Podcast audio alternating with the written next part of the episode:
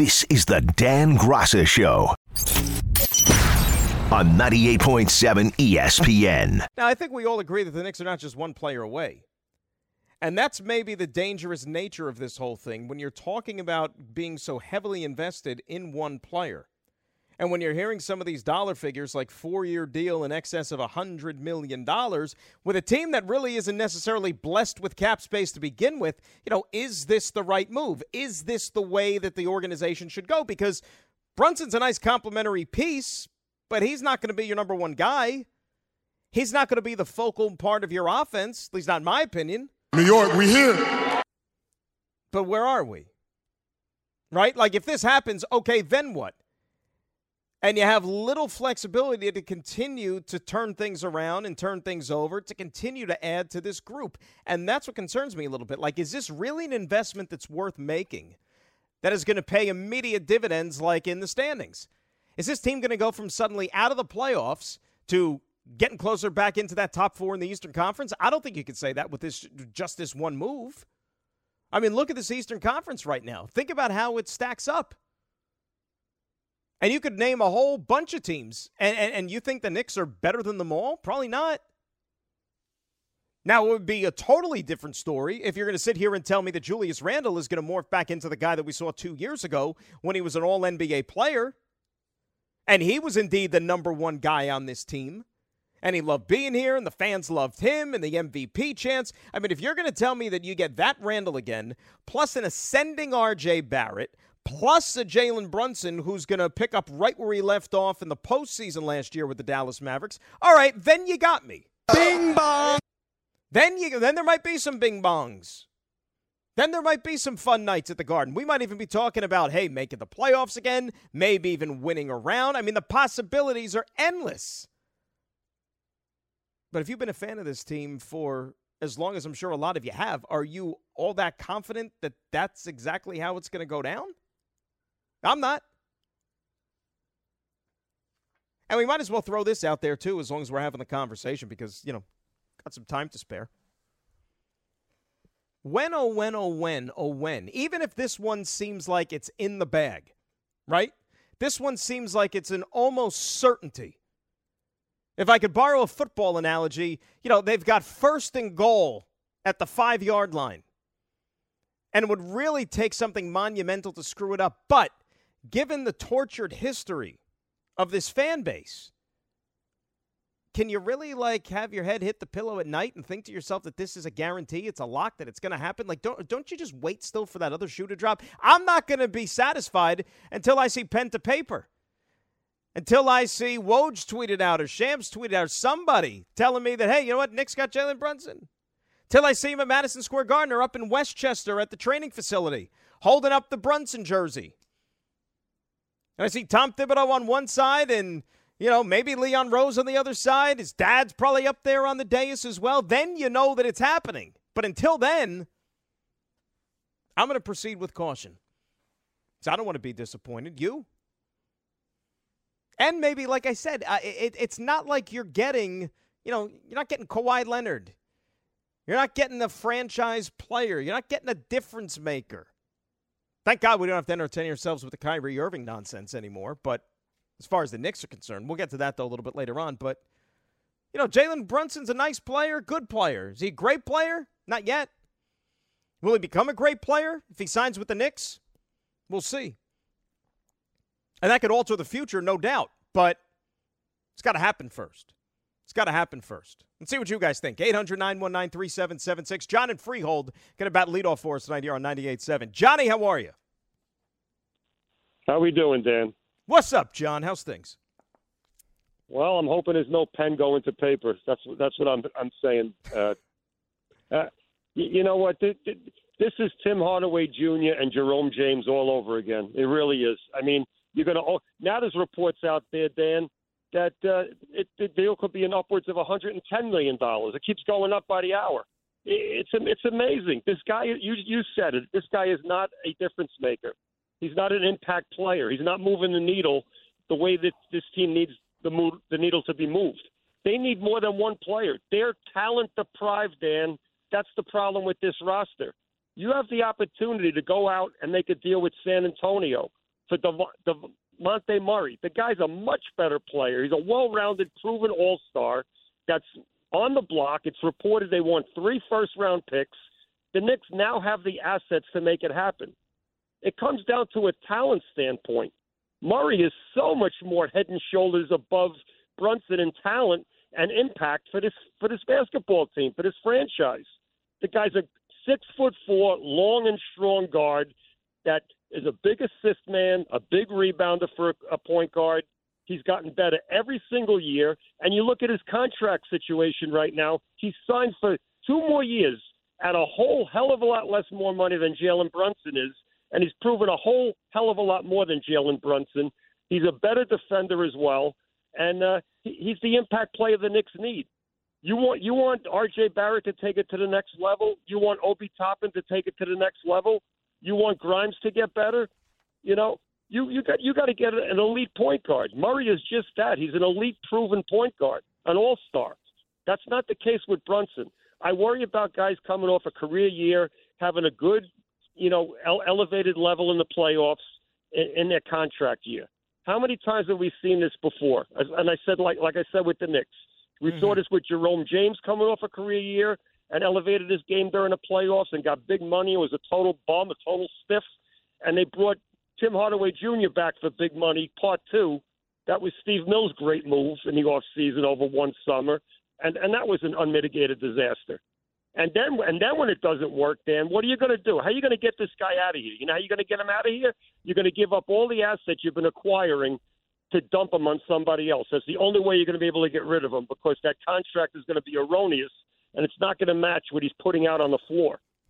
I, I John, mean, here's the thing. John, here's the thing, and I thank you for the call, my friend, as always. Um, here's the thing, and I know you know Dejounte Murray's name has come up a lot too. We talked about him last week, you know, as a potential option. Um, you know what Dejounte Murray's coming off of though? Career year. Career year. Made the All Star team, yeah, but coming off of a career year. You know, we had never seen this up until this past season. And I don't even know if, you know, like the, the term elite, I don't know if Dejounte Murray's elite, an elite point guard. Because say what you want. You know, the other thing you always want with your guys and when you're bringing in players that you think are going to be impactful and, and, and all that stuff, can you make the guys around you better? Can you make the guys on your team better? Can you get the best out of their talents and abilities just by your presence? Yeah, I'll never forget once upon a time. I mean, Jason Kidd, when he got traded over here to the New Jersey Nets, made everybody better. Right? Immediately transformed the culture, the franchise, everything. And that's when they went to back to back finals.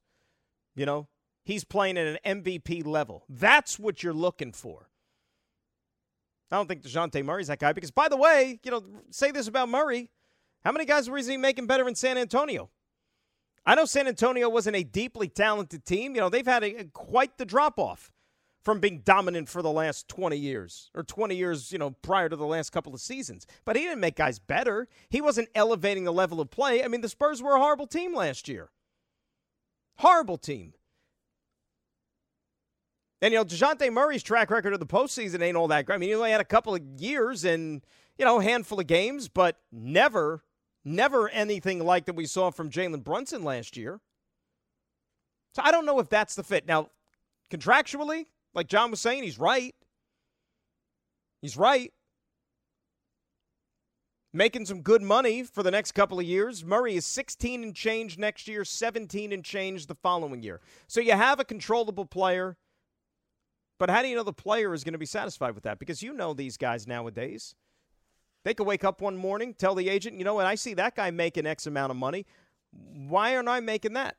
And then they're going to demand a new contract and they want to be traded and so on and so forth. And then that could also upset the apple cart. That's just the way the NBA works. That's how sports works. But in this case, we're talking about the NBA. So I don't even know if Murray's the right guy. You know, Colin Sexton, another name people are throwing out there. I mean, he's coming off of an injury. You know, can we see Colin Sexton back in the fold, playing basketball at a high level, you know, coming off of an injury that caused him to miss almost the whole darn season. How do we know if that hasn't zapped him of some of his game? You know, forget about Malcolm Brogdon. That is not the area you want to go. No way, no how. It's going to be Brunson. That's the guy that the Knicks have their eyes set on. That's the guy that they've had their eyes set on for quite some time. So, unfortunately, you're going to have to live with him being here. And you hope that he produces. You hope he produces at the same clip that he did when he was in there, when Luka Doncic wasn't, and all of a sudden he put that team on his shoulders. But is it a perfect fit? Absolutely not. No, I'm look, I'm not going to sit here and try to convince you that it is. Cuz that would be wrong. It would be irresponsible of me. You know, I have a duty, I have an obligation to sit here and tell you the way it is. I'm not going to sell you a bill of goods. It's not what it's all about. You know, you're investing your time, you're investing your listenership, and you want to hear reality the way it's supposed to be. I'll, you want reality? I'll give you reality. He was playing with the Dallas Mavericks. He had a few, I would say, good to better than good three point shooters that were on the court with him. And they were able to space the floor. Is that happening here? You got guys on this roster right now that could shoot the three ball as good as some of the ones that he had out there in Dallas that made life a little bit easier, created some driving lanes, and so on and so forth. I don't see it right now. Which could also affect one's game. Ernest in Brooklyn, he's up next here on 98.7 ESPN. Ernest, how are you? Hey, I'm fine. Um, big fan. Been listening to your show a long time. Um, only thing I want to say is your last two callers, they have they made very valid points. They're absolutely right. The problem, I'm a Nets fan, mind mm-hmm. you, but the problem with the Knicks is they don't know how to pick players to blend with the talent they have. Right now, they need a point guard, whether it's uh, Brunson or that other guy. They need a point guard. Um, what's up? Barrett can't get his own shot, and neither can Randle, Really, they need one of those two point guards to get them the ball in their spots so they could be effective. They can't do it by themselves. You, they need a point guard. You know, it's so funny that all the stars on some of these championship teams, ex Knicks, why is it that they couldn't figure out what to do on the Knicks and then they went somewhere else and they became great players? There's so many, it's endless the number of people, ex Knicks, that went to another team and wound up contributing greatly. But they couldn't do it on the Knicks. That's all. I'm, I'm out. Ernest, I can't sit here and disagree with you, and I thank you for the phone call. I, I, I really, can. I'd love to be able to sit here and tell you you're wrong and tell you that you're just a Nets fan that wants to stick it to the Knicks, which I'm sure you did a little bit. I, I, I sensed a little bit of that. And by the way, the Nets got their own problems. I mean, the last thing the Net fan should be doing tonight is sitting here, you know, pounding his chest that you know they're the perfect place and they, you know, they got their house in order and everything just because Kyrie decides that he wants to come back. We'll talk about that in just a couple of minutes. But everything that I just got done saying a little while ago about this move, you know what? Time is going to tell if we're going to be proved different. Right now, he's the flashy name. He's the girl with the curl, all those things. Because he's available. Because you can have him. Because he wants to be here, believe it or not. You know, and there are ties, there are connections. And I know that that hasn't been a popular thing and a common thing where people want to play for the Knicks. They want to sign here, they want to play for this franchise. That's just the way it's been.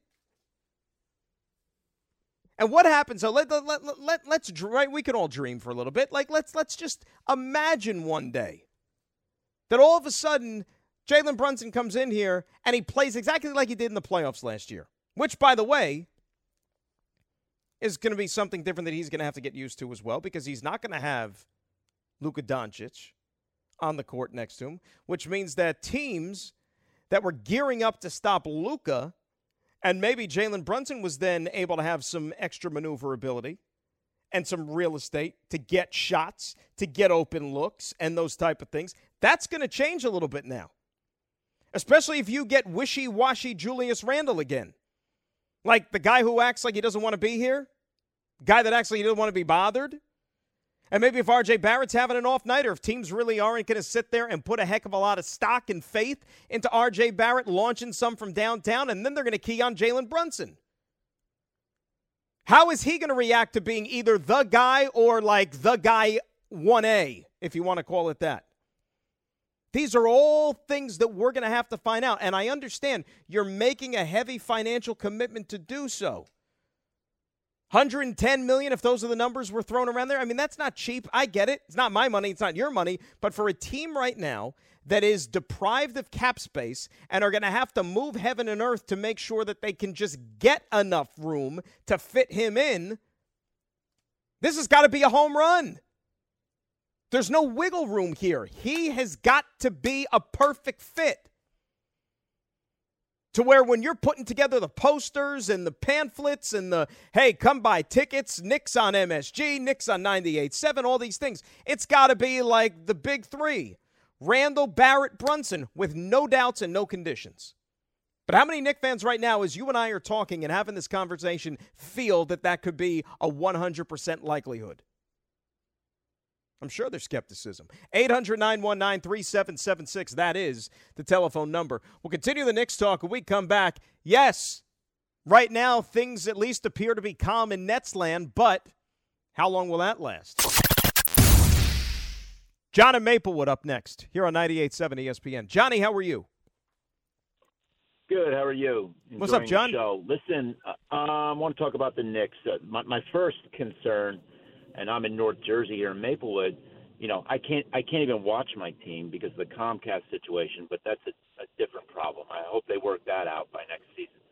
But um, you know, I'm not ready to. I, I'm I'm looking forward to watching this with Brunson, Barrett, and Randle. You know, I'm not ready to give up on Randle yet. Um, you know, obviously some issues, but let's see what happens you know, if Brunson can be what he was, as you said, when uh, his best time in Dallas, and RJ keeps uh, developing, um, you know, this, this is going to be at least fun to watch, I think. And with the young players that we got, um, add another piece maybe, and you know, you know, Boston didn't have any superstars, so let's see what happens.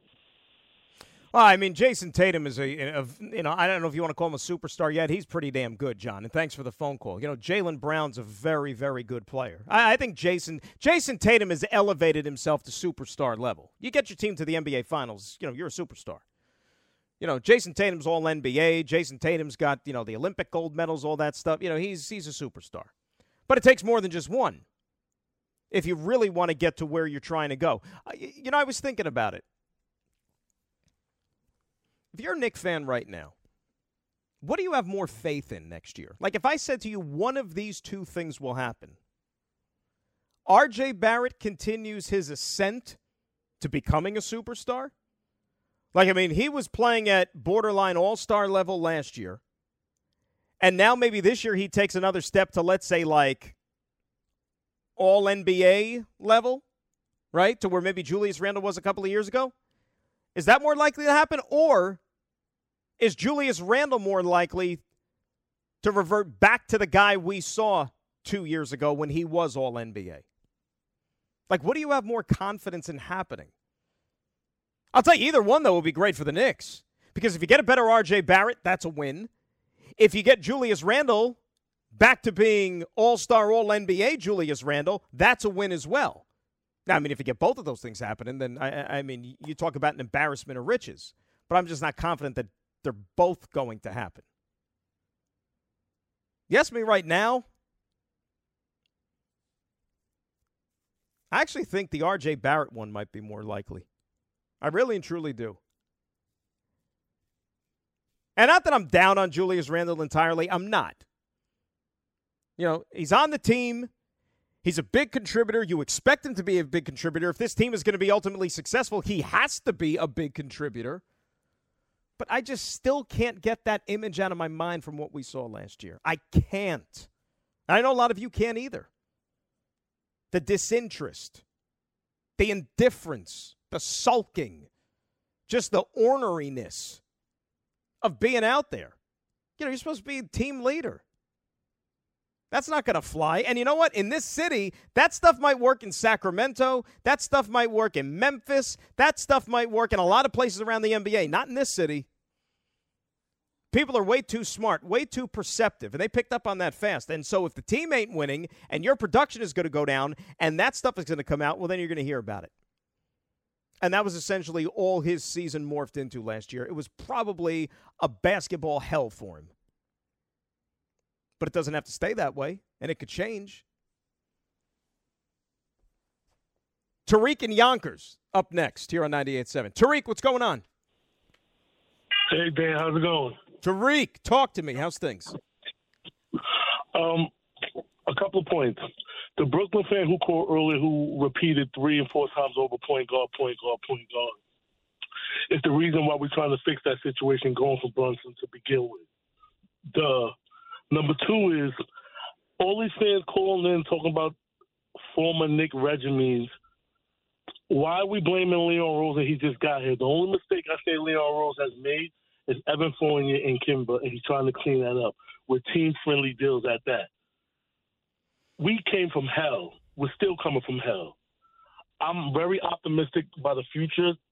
I love our kids. I just think all of us Knicks fans need to be patient, relax a little bit, and stop throwing out all these names. No Brunson is not, no Jason Kidd is a superstar, but he is a quality point guard. And there was times that Luka was hurt for almost a month last year, but he carried the Dallas Mavericks literally. Well aware of that. It wasn't just- well aware of that. But you know, you know what it is though, Tariq, and, and I thank you for the phone call. Like you said, you know, Knick fans have been through hell. They also got a uh, they also got a taste though a couple of years ago. And that's why I think that attitude presents itself now. Cuz they had a bite of the apple with that 4 seed and a run to the playoffs. And maybe they thought that they were on the road to bigger and better, like permanently. And then you had the step back this past year. You had almost like the reality check this past year. And I don't think they want to have to deal with that again. Right? They thought they were on their way a couple of years ago. Hey, we made the playoffs. Hey, we got home court advantage in the first round. Next year, forget about the four seed. We're going to be minimum the four seed. And then all of a sudden, we could be the three seed. They just expected to pick up right where they left off. And that's not the way sports works. Right? Like, there's no guarantee you're going to miss the playoffs this upcoming season. Like, you hope that there's going to be improvement but you just don't get to pick up right where you left off from one season to the next. That's the challenge. That's the thrill, right? That's why team building is so of great importance. That you have something sustainable, that you're not creating something that's like a flash in the pan that's only going to present results for one year, and then you're back to square one when it's all over and it doesn't work. That's what you don't want to have happen. You want to eliminate the fluky run if possible. And right now, what happened a couple of years ago, it feels like a fluky run, does it not? Because we don't have any evidence right now to think that it is sustainable what this team has currently. And that what they've built is something that will lead to bigger and better for years to come. You hope it does, but they're still very early on in the process. You know, Tariq mentioned the Kemba Walker signing. I mean, you knew that that wasn't going to work out. That was a nostalgia trip more than anything else and they were able to cut their losses one year into it, fine. I know they had to attach a first round pick to get rid of that contract. I don't care. I really and truly don't care. To me, it's addition by subtraction. Not that Kemba was a bad guy and that he was like a cancer and you wanted to remove him from the locker room or anything. No, none of that. Nothing. This is nothing on Kemba specifically. What it is, is it just was a reminder of how much of a swing and miss that was, and you couldn't have it lingering around. You go and you buy a used car, and it doesn't work very well, but you sign like a two year lease. And if all you're doing in that first year is it's back in the shop, back in the shop, you're having it worked on, guess what? You're going to find a way to get rid of that thing even before the lease expires because it's like a constant reminder of how much money you're having to spend at the mechanic. And maybe you got to kick in a little more for somebody to take it off your hands. So be it. Talking basketball, talking Knicks, talking free agency, Brunson, all those things. How this Knicks club could look once the season rolls around coming up in October. As far as the Nets are concerned, I'm sure everybody's heard the news that Kyrie is back.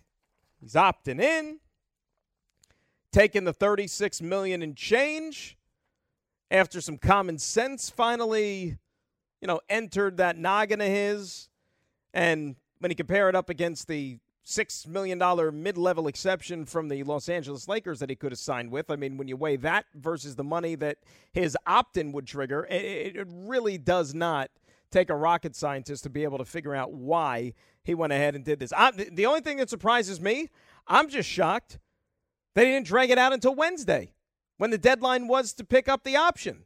I thought that I, I, thought that we would still be sitting here tonight, legitimately debating what he was going to do, and what the fallout would be, and and and would there be a divorce between Kyrie and the Brooklyn Nets? But it didn't happen. And what he's going to try to do is he's going to try to cash in next summer. Um, and good job by the Nets. Really, good job by the Nets because it's a rarity nowadays that a franchise does not cower down to the star player and allow him to call the shots. So really, I, I, I applaud the Brooklyn Nets, Joe Tsai, Sean Marks, all you guys. You tried to take a stand with him early in the season last year about he's not going to be a part-time player because he didn't want to get vaccinated. You stay out of sight, you stay out of mind until things change. But that only lasted so long. And then they had to backpedal off of that, and they welcome back the part-time player because they realized they needed to win some games. And that's why they brought Kyrie back on board. But now they're saying, well, you know what? We've already seen enough. We know how this story is going to end. We'll bring you back on a short term deal. You can come back, you can play ball for us, prove that maybe you got your priorities in order and that you want to be a contributing member to this team. Otherwise, you're not getting a long term deal. And that was smart business by the Brooklyn Nets. Because bottom line, like, you know, we'll get into all the ins and the outs and the whys and the why nots. I've been saying this for I can't remember how long. But the reality is, when it comes to Kyrie Irving, the dude does not have basketball as number one on his priority list. He doesn't. Kevin Durant does. You can tell how much winning means to Kevin Durant and how he sacrifices for the game, for his team. Kyrie Irving, I, I honestly don't think he cares one way or the other. I really and truly don't. And like I said, where is basketball on the priority scale? Who's more worried about doing so many other things than trying to make the Brooklyn Nets a winner. Because, look, you don't got to be a genius. Since he put pen to paper a few summers ago and signed up with Kevin Durant and tried to commit to bring a winner to Brooklyn, his team hasn't won. What, they've won one playoff series? And Kyrie's missed how many games? And it's always something. It's not just the COVID. It's not just the pandemic. It's, it's everything right? The guy wakes up one morning and, really, and just feels, I don't want to play basketball today or this week or next week. And then he disappears. And then the Nets are left there wondering, okay, are we going to have this guy or not? Kevin Durant don't tell you deep down what he's thinking. I mean, I know he went on that podcast stuff last week when we were playing the cuts, but I mean, that's not really exactly what he really feels. It can't be. You know that he's having some conversations with the people closest to him about, you know what, this this, this Kyrie thing ain't going to work out. And you've already seen the rumors that have been circulating over the last week when the Kyrie thing was still up in the air and KD was maybe just maybe thinking about his options moving forward. And maybe he wasn't going to be as loyal to the Brooklyn Nets, which I think would have been hilarious, but, you know, neither here nor there. Because it's one thing to say you need help and you want to play with good players and you hope that you get guys that are as invested in the team and winning and at their craft as you are. But there's more to it than just talent. There's more to it than, you know, what a guy could do just on a one on one skill level. There are other factors. And those are the factors that Kyrie has not brought to this franchise. And so the Nets are stuck with this guy at least for one more year. And I think the question we ask ourselves is is he even going to make the full season in Brooklyn? And think about Kevin Durant, right? He left a dynasty with the Golden State Warriors, a dynasty. As good and as stable a situation that really checks every single box that you could possibly want checked when you're talking about being an NBA player. Right? Checks every single box. Winning, most important thing. Money, money's a good paying job out there. All right, maybe you don't see eye to eye with a couple of the teammates, whatever, fine, but treat you like a king. You're revered. And yet he wanted to take his talents elsewhere. And he wanted to join forces with Kyrie Irving, of all people. I mean, I understand like not doing your homework necessarily and maybe not thoroughly investigating a situation or vetting a player or a person and whatnot, but how much work did KD do? He just knew him from the guy that, you know, they played against each other in the NBA all those years. He's like, oh yeah, I can play with this guy. He's you know, he's got a good handle and all those things. Good player. Helped LeBron win a championship. I could probably win a championship with him. That's fizzled out. James Harden passed through here and now he's gone. That fizzled out. And oh, by the way, you still got Ben Simmons, who we haven't seen on a basketball court in an actual playing sense, not practice, not ramping it up, or whatever goofy term they used to describe whatever the heck he was doing after they acquired him. We haven't seen him in a game that actually mattered and counted for well over a year. And we don't know when we're going to see him in a game again. Because as goofy as the whole situation with Kyrie is, do you really think that you have a handle on what Ben Simmons is going to do once training camp rolls around and what Ben Simmons is going to do when the regular season begins? Because I don't. And really, do you think that anybody in that organization, like the chief decision makers, like Sean Marks, he could say all he wants, or what they hope and what they want, but does he really know what Ben Simmons is going to do in a couple of months when the season starts? I don't care that you got him under contract. Is he going to play for you? Is he going to be committed to this team? Is he actually going to help you win games? And when I say win games, I mean a championship. Because isn't what that's all about for this Nets team? It was championship or bust. All the hoopla, KD, Kyrie, Ben Simmons, chasing rings, where Brooklyn at, all those things. That hasn't happened yet. Not at all. But I admire what the Nets are doing. I, I, I, really and truly do. I appreciate what they're doing. And I appreciate what they're doing because they've turned into one of the biggest soap operas probably in all sports. Certainly in the NBA. And I still don't think at the end of the day that Kyrie wants to even be here. I don't think he wants to be a Brooklyn. Enough with the stories about how he grew up a Nets fan. I mean, I, if I got to hear that thing one more time, I mean, stop. Stop, stop, stop. The guy's sitting there knocking on every door in the NBA to see if they'll have him. And whereas there's only a couple that even have cap space that would even entertain the idea, and then the team that was possibly interested, or at least a player over there, and I'm talking about the Lakers, who has a relationship with Kyrie, and the only thing they'd be able to pay him is like six million bucks, he didn't want to take less money. That's the only reason he's still in Brooklyn. If he's sitting there calling LeBron James and exploring ways to play with him again in Los Angeles, and by the way, the same LeBron James that he did not want to play with anymore in Cleveland once upon a time. I, mean, how can you keep playing these games? And people even actually still take you seriously. So, how do you think if you're Kevin Durant and you see how the last week or so has played itself out? Him sitting there trying to hit up all these other teams and all these other guys trying to find a new home. And meantime, Durant sitting there like, well, I just signed the new four year max extension. I, I, I thought that, you know, we were going to play together, but I guess not. But I guess not. Guy's made a ton of money from the Brooklyn Nets for the last three years, and he's done nothing. And why would the Nets ever think about giving this guy a long term contract that he wants? They'd be fools to do so. Absolute fools. 800 919 Seven six. That is the telephone number. But Kyrie wasn't the only. Uh, the Lakers weren't the only team that Kyrie maybe crossed paths with. So the only individuals. Now Kyrie's getting into a little beef with our buddy Stephen A. Have you seen that? We'll try to give you the blow by blow and recap how that thing all went down. Now back to Dan Graca on 98.7 ESPN.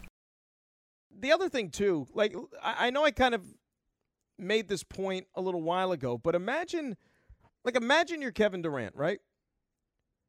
You're one of, what, 15 or 20 best in the world ever to do what you do? Ever.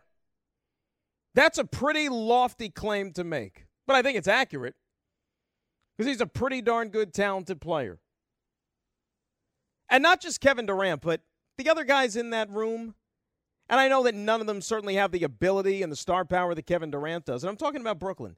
The guys in that front office and the organization. How do you feel when you see a guy who's supposed to be one of the best players on your team? I'm not going to use the word leader because he ain't no leader. That's that that's insulting to anybody who's ever tried to lead at anything in their life. Anything. But if you're supposed to be one of the marquee players on your team, how did you like it when you saw the guy knocking on doors out in LA, trying to get in with the Lakers? And oh, by the way, knowing that if he were to go to LA and play with the Lakers, that it was only going to be for like 6 million bucks, which is 30 million dollars cheaper than what he would have earned opting in back with the Nets. So it wasn't even a money decision. Like if you sat there and watched one of your guys like think about getting another job and he's like, oh well, I, I can't blame him. It's it, you know it's it's better for his family. It's better for him. It's more money. It's thirty million dollars less, and you're going to welcome this guy back with open arms. And what was the what was the quote yesterday? The the, the money quote after the opt in was uh, revealed. Those who dare to be different lead us into tomorrow. How does taking $30 million extra make you different?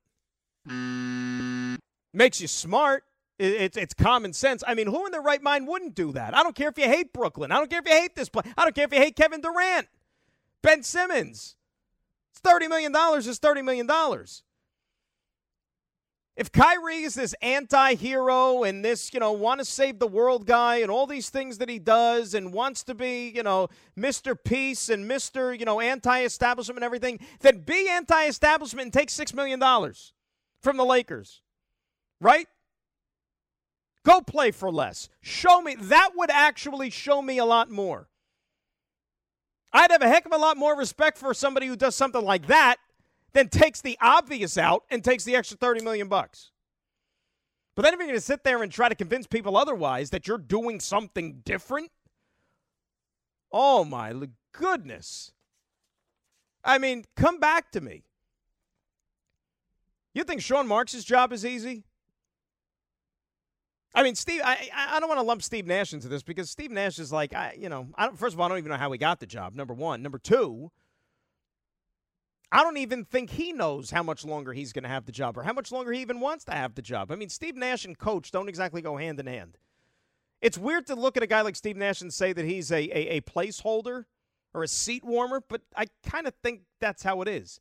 Because if this whole Brooklyn thing combusts, and there's a better chance of this Brooklyn thing completely exploding than them actually like reaching the promised land and winning a championship. You mean to think that when that happens, Steve Nash is going to want to stick around and coach this team and coach a bunch of, you know, n- no-name teams or no-name players just rebuilding and so on and so forth? You know, that's going to win 17, 18 games and probably have the, the, the top pick in the lottery? He's going to want to stay behind and spearhead that effort? I don't think so. No thanks. So then I'm sitting there this afternoon thinking about, all right, what are we going to do for the show? Right? How are we going to get ready? What are we going to talk about? What are some of the things that we should hit on here with the show? And then I see our buddy Stephen A., who's on vacation this week, supposedly. And he's getting into it back and forth with Kyrie Irving on Twitter. Kyrie, I guess, threw the first punch, the first shot. And then Stephen A responded, as he could do, well within his right. And I think he makes some valid points. But he put this video out earlier today on Twitter. This was Stephen A. talking about Kyrie. Take a listen to this. Did you see it? I saw the news. I know you saw the news. Oh, Kyrie Irving, you opted in after all. Took that money, didn't you? One year deal, y'all. One year, $36.9 million. Exercises his player option. So what does that mean? To y'all, it means Kyrie's going to be a Brooklyn net. You know what it means to me? I guess he's a peon too, huh? So you gotta go to work. You gotta show up to work. You actually gotta go to work. You got you gotta go up there and earn that money. You gotta show up to work. Because even if you plan on leaving the Brooklyn Nets, because we all know that Kyrie doesn't plan on staying in Brooklyn for the full year, he's offended, he's appalled, he's put back by the fact that the Brooklyn Nets actually said you have to show up to earn your money. We know that offends him. We know that offends him. So you're thinking, hey, guess what? I'm gonna get the hell up out of here. Philly somewhere, they willing to give me a three-year guaranteed deal. The Clippers could get their hands on me. They want me. Maybe I could get to the Los Angeles Clippers. Who knows? Maybe somehow, some way, the Los Angeles Lakers will be able to work out a sign and trade. Guess what, Kyrie? No matter what options you may think you have down the road, it all starts with you having to show up to work first. He's not wrong. Not wrong. Got to show up to work. So Kyrie tweets this out to Stephen A. He says, You're going to have to explain yourself to people in your generation. I'm not around many 50 plus year olds that speak and act like you do, so this is new for me. But I'm sure my father and my uncles can meet you on your level better than I can. We know you, Stephen. And then Stephen A replies, He says, like he said, she said. Oh, you've got it twisted, bro, big time. I don't have to explain a damn thing to anyone, especially you and your father. Your uncle Rod Strickland is another matter. I love that brother. Profoundly respect him, always. As for you, when you have a level, let me know, because I'm not aware you have one. Off the court. Either way, I have a wish. One day you'll stop hiding behind the public support you receive and fess up to the shenanigans you engage in, leaving folks hanging like laundry. Be honest about what you've been truly doing. Until then, let's confront one another one on one for the world to see your truth up against mine in a public forum for everyone to judge. Name the time and place, I'll show up. I keep receipts, bro. Show up. You do know what that is, don't you? If you didn't know before, I know you know now. Now that you're after the uh, the money you took for granted to be waiting for you. See you in the fall. They're not In very likable. Isn't that what we've been saying here for the last I don't know how long? Right? Played in 103 games in three years with this team. 103 games. He's missed more games than he's played. And how many of them were because of legitimate injury? Right? Legitimate injury. Uh like hardly any. Hardly any. And you wonder why the Nets don't want to go down a long road with this guy any further? What an absolute mess. Seriously, I, I don't even give it a full season. Don't even give it a full season. Playoffs roll around next year. If the Nets are even going to be a part of it, who knows? That team can combust from within when you have a situation like this. It's only a matter of time he's playing for another team because, as we just saw, it's not necessarily all about the money. If he was chasing that $6 million mid level exception with the Los Angeles Lakers, 800 919 3776. That is the telephone number. We come back. I got some takeaways from the weekend in the Bronx. I know everything is right in Yankee land right now and everything is great and everything is fine, but there were some things that came out of that Astros series that, you know, maybe, just maybe, are worth thinking about. Big news in Metland today, apart from the game, was supposed to be Max Scherzer making his second rehab start for the Binghamton Rumble Ponies. Instead, that now is going to be tomorrow night up in Hartford. So, of course, when you see that, oh, wait a sec, why isn't he pitching today? Today was supposed to be the day. Something's got to be wrong, right? Like, why did they push him back a day? It's the Mets. Woe is me. It always rains on their parade. How come it's not working out? Well, Buck Showalter tried to minimize some of those fears earlier this afternoon. We've sat down, talked about it. It's not going to affect the number of starts he might make if things go well tomorrow night. Between so, just give him an extra day. If you look at the history of this injury, he's right where he needs to be, and uh, everything will fall according to how he does that uh, tomorrow night. But pitching in a small ballpark, hitter's ballpark. I don't think we'll see. I was kidding him today. He's ready to go. He thinks he could pitch here tonight. So hopefully it goes well. We're just trying to, you know, you look at the history of this injury and how long it normally lasts. He's right where he needs to be. Forget about the history of the injury. It's about the history of the team. Like, like you, you're a Met fan. You always expect, you know, woe is me. What could go wrong? So when you see that about Scherzer, it's okay, well, why isn't he pitching? But hopefully everything is on the up and up, and he'll be back in this rotation and on that mound at Citi Field here in the next week or so. And, you know, they could continue this path of hopefully holding off the Atlanta Braves and holding on to first, bay, uh, first place in the National League East. Jeff McNeil back in the lineup tonight. Remember, he missed the previous five, dealing with a little bit of a um, hamstring issue. He's got himself a base hit. McNeil should be on the All Star team. You know, when the rosters are announced in a couple of weeks, he really and truly should. He's having a fantastic year. He's looks like the 2019 version of Jeff McNeil. You know, hit machine, the guy who was an all star that season. So hopefully he gets rewarded for it, along with a couple of other players uh, on this baseball team for the first halves that they've had so far. Now, just like the Yankees, and I said that there were some things that concerned me from over the weekend, there were also some things, of course, with the Mets that leave you scratching your head a little bit. Number one, and I know that they ended up taking two out of three from the Marlins over the weekend. I get it. You know, they won the series, all well and good. But the thing that stands out to you on Sunday's game that they ended up losing was that they couldn't get a hit to save their lives to drive in some more runs. They couldn't manufacture any offense. I mean, they were one for 13 with runners in scoring position.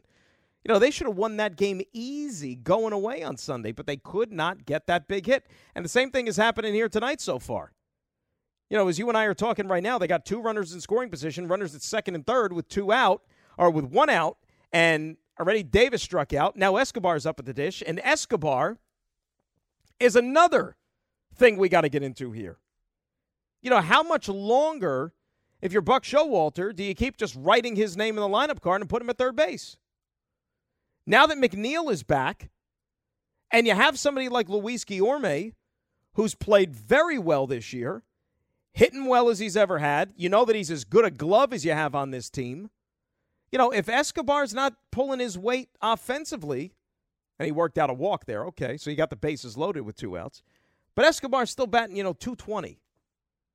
And he's struggling mightily at the dish. I mean, he's in a slump right now the last few weeks, which, uh, I mean, it's as bad as we've seen.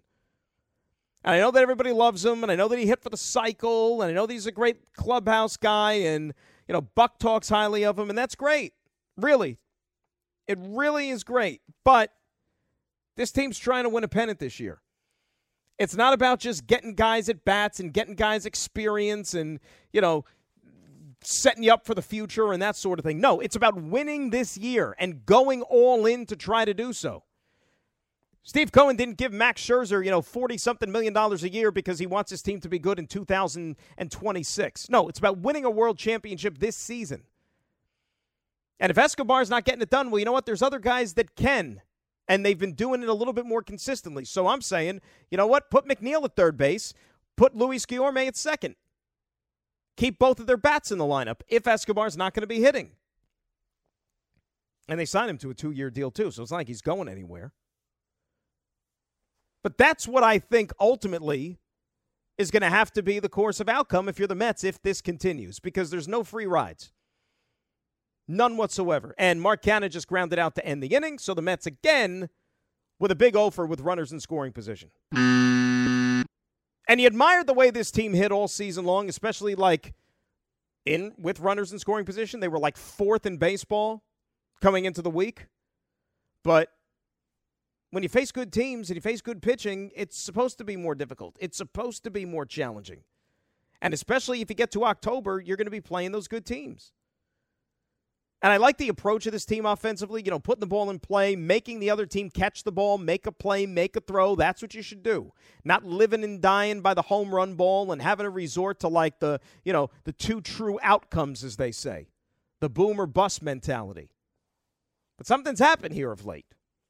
And you could say that it's just a funk or it's just a slump, but something's got to give. And, you know, talking about the Carlos Carrasco situation, which again doesn't give you a heck of a lot of confidence, this bears watching. You know, Carrasco is officially on alert for the New York Mets. You know, you don't need guys with ERAs pushing five getting a start every five days. That's not the way this thing works. And especially as you get later into the season and games become that much more important, and when DeGrom comes back and when Scherzer comes back, something's got to give here. Not saying that he's in any jeopardy of losing his rotation spot like today or tomorrow or anything like that. All I'm saying is that when you start to think big picture about what maybe your rotation is going to look like come playoff time, you know, if this guy is pitching to the effective level that he is right now or ineffective level, then what's the sense of having him around? It's got to earn your spot. But I do got to give credit to the front office. And I was thinking about this yesterday. You know, Mets went from a team that disappointed the last couple of seasons. And now all of a sudden they're in first place and they look like one of the better clubs in baseball. Obviously, the leadership in the dugout goes a long way tr- towards transforming that, 100%. I think Buck Showalter is the most important acquisition the Mets made the entire offseason. But you also got to give some credit to the front office in the sense that, you know, they said goodbye to some guys that on the surface you don't necessarily think twice about. Say, ah, we won't miss them. And they replaced them with certainly some some names that have a little bit of a track record, a little bit of a history. You know, I mentioned Escobar and Canha and guys like that, and yes, Scherzer. But I'm talking more offensively. Starling Marte. Starling Marte, love. Love Starling Marte. But just the sorry state of affairs that were this team last year. You think about guys, there were a handful of guys on this ball club last year that played major, major roles, or at least they intended for them to play major, major roles. Jonathan Villar played 142 games for them last year. Michael Conforto played 125 games. Ken Pillar played 124. Javi Baez only played 47, but they went out and got him at the trade deadline because they thought he would help lift them into the postseason and then maybe even continue this relationship with a new contract in the offseason. Dom Smith played 145 games for this team last year. What's the point I'm getting at here? Well, the point I'm getting at is that those names that I just trotted off there, they're either nowhere to be found or not even playing a role really on this year's Mets team. And not only that, if they are on a different team, they're not even doing anything for those new clubs either. So, really, a good job by the front office to identify what, let's say, the fat was on the meat and trim that fat. And that's why you're, you're seeing a better ball club, I think, this season. Jonathan Villar just got designated for assignment by the Chicago Cubs. Signed over there. He was batting 220 this year. He had a minus 0.7 war. And this is a guy that got over 500 at bats for the Mets last year. Michael Conforto went unsigned, but he's also nursing a shoulder injury. But nobody picked him up before then.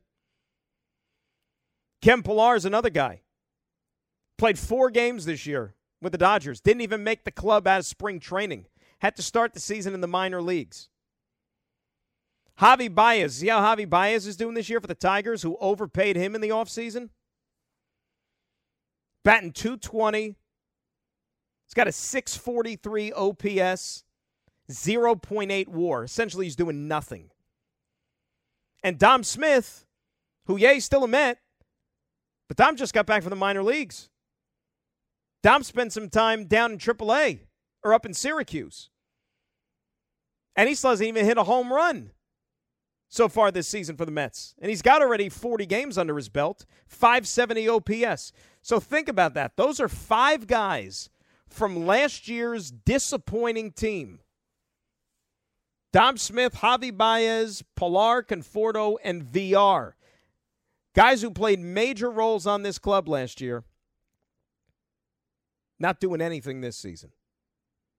And coincidentally enough, you see where the Mets are in the standings in first place and playing good baseball? I think the front office deserves some credit for that. I really and truly do. And I know it's easy. We spend our time knocking them and trying to identify what's wrong and what they aren't doing, for example. But this one, they actually do deserve a pat on the back for it. But it's not their night out at Citi Field. Carrasco's night is done after four and a third losing 5 nothing to the Houston Astros. 800 919 3776. That is the telephone number. Did you see what happened this weekend with Freddie Freeman? I'm sure you caught wind of it. And not only that, if you see what happened or if you saw what happened down in Atlanta, the news that came out earlier this afternoon probably is not going to surprise a heck of a lot of you. Now back to Dan Graca on 98.7 ESPN. Boy, that was a strange weekend down in Atlanta with the Dodgers and Braves with Freddie Freeman. You know, we were talking about it on Friday when you know the ceremonies and the the ring ceremony and the video tributes and the tears and the crying when all that stuff was unfolding. And you know it, it, struck me as odd then and i understand his relationship to the franchise and what it meant and you know how long he was there. And obviously he didn't want to leave but he did. But at some point you have to just be like enough is enough. And i i, I wondered like the dodger perspective if you see this guy who's now on your team, but it's painfully obvious to everybody who can see it that he wants to be back with the team he came from. So if you're a Dodger, when do you sit there and kind of like maybe just, you know, tap him on the shoulder and be like, hey, Fred, you, you know what team you're playing for? You, like, you know, no hard feelings. If you want to go back onto the other side, that's cool. You know, just, you know, have the front office work a few things out. But – Otherwise, you're actually going to get in line and try to help us win? Not to say that he hasn't been, because the Dodgers are winning this year; they're in first place. But at what point do you like leave all that stuff aside and convince yourself that this is my sole focus and this is my priority and this is the team that I'm playing for right now? But it's obvious Freddie Freeman never wanted to leave the Atlanta Braves, and Clayton Kershaw actually, I, I thought, you know, made a heck of a lot of sense in a comment that he gave to the Atlanta Journal Constitution. One of the writers over there got a hold of uh, Kersh down there, and I thought that it was a, a great quote. And I'm sure that it got it. I'm surprised it didn't get any more play than it did. But Kershaw, talking about Freddie Freeman's reception on Friday, said it was very cool. He's obviously been a big contributor for our team, and I hope we're not second fiddle. It's a pretty special team over here, too. I think whenever he gets comfortable over here, he'll really enjoy it. Which, you know, he's trying to be nice and trying to say, oh, yeah, you know, he's, he's been great for us. He's helped us win. But on the flip side, you know, how about getting in line? And enough with the tears. You know, you've had enough time to process this. You're getting paid a lot of money to play for this team, right? How about trying to help us win a championship? That's what we're paying you to do. You know, Clayton Kershaw, the other guys in the Dodgers, they don't care that Freddie Freeman was a Brave for however many years he was. They don't care about that stuff. More than anything, it's just, hey, you're a Dodger now. That's the name on the front of your jersey. Help us win. This was Freddie. He was asked if he has any regrets over the way things ended in Atlanta. I think that the regret question is a whole different side of this story that I'm not I'm not here to talk about because I think one on one with people I've talked to that's a whole that's a that's a different side of it. Um, because if I got into that, we would be here a long time. and that emotion would change big time. So um, well, that helped me stop crying a little bit. Thanks. I think people that know me know a little bit about what happened a few months ago, so I'm just going to leave it at that. All right, so that was over the weekend down there in Atlanta. Today, today, Freddie Freeman decided that, you know what? I'm going to blame the agents.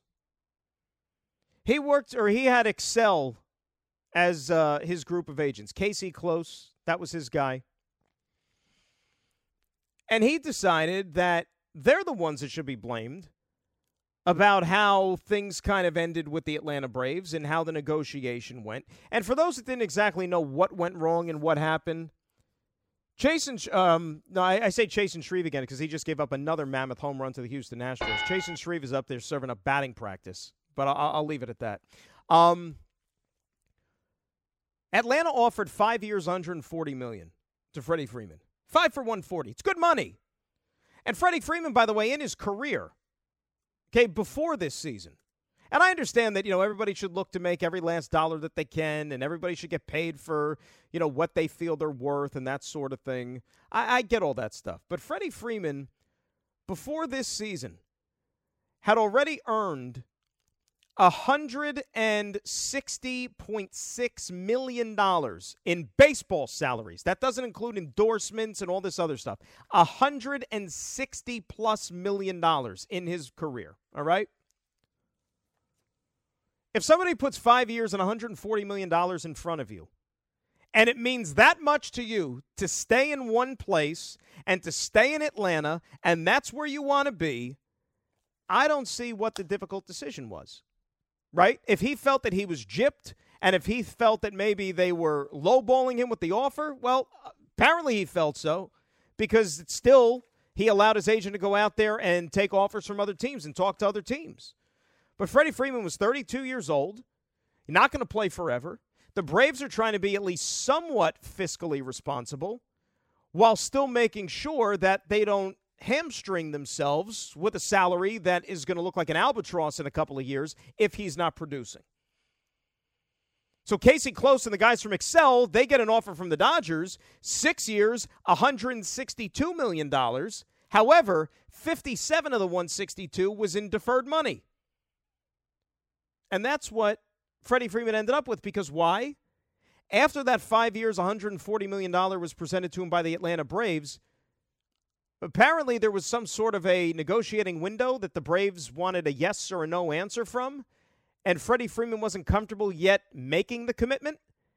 So while Freddie was still thinking about what he wanted to do, the Braves didn't waste any time. They picked up the phone, called up Billy Beane in the Oakland A's, traded for Matt Olson, brought him over to be their new first baseman, and then paid him 160 something million dollars in a long term contract, making him the new first baseman for the team, essentially closing the door on Freddie Freeman. So Freddie blames his agents for how the whole thing went down. Couple of things there. Number one, did it take Freddie's trip down nostalgia lane this past weekend in Atlanta for him to realize that he screwed up and for him to realize that his agent screwed up. And if that's the case, the other thing here, too, is this hey, Fred, you've been at this a long time. You've been playing the game forever, right? The agents work for you, my friend. The agents don't make you do anything. You're the one calling the shots. You're the one that decides where you sign, when you sign, and what offer you take. It's not the agents. So now Freddie is essentially at a part in his career where I guess he's going to try to represent himself. Maybe he signed his last contract. Who knows? But if it really and truly meant that much to you, and you know, you can relate this to your, your own lives. If you really and truly wanted to stay someplace, and the place you were at that you called home, let's say, was offering a little less than another place, right? Still really, really good money, but maybe just comes in right below what you feel the market value is. You can't put a price on security, and you can't put a price on being comfortable. But I guess Freddie Freeman could because he didn't take the Atlanta offer. Or at least he had to think about it long enough to where he didn't just jump at it and the Braves acted, which they are clearly entitled to do. And the Braves are having a good season. Dodgers are having a good season. Matt Olson's getting paid. Freddie Freeman's getting paid. Everybody should be happy. But, like I said, maybe it was that trip to Atlanta that awakened something inside Freddie Freeman. But he's got nobody to blame but himself, to be quite honest with you. Should have just taken that $140 million offer. That's good money and add it to the pile of riches that he has already. This is the Dan Graca Show on 98.7 ESPN.